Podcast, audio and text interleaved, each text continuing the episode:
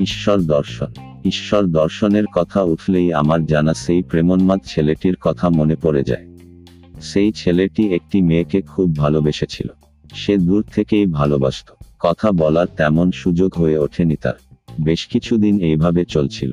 শয়নে স্বপনে সদা জাগরণে সে তার কথাই ভাবত। আর কল্পনায় নানা ছবি আঁকত সেই ছেলেটি। হঠাৎ করে মেয়েটিকে আর কোথাও দেখতে না পেয়ে ছেলেটি পাগলের মতো চারিদিকে খুঁজতে লাগল তাকে। কিন্তু কোথাও তার দেখা মিলল না।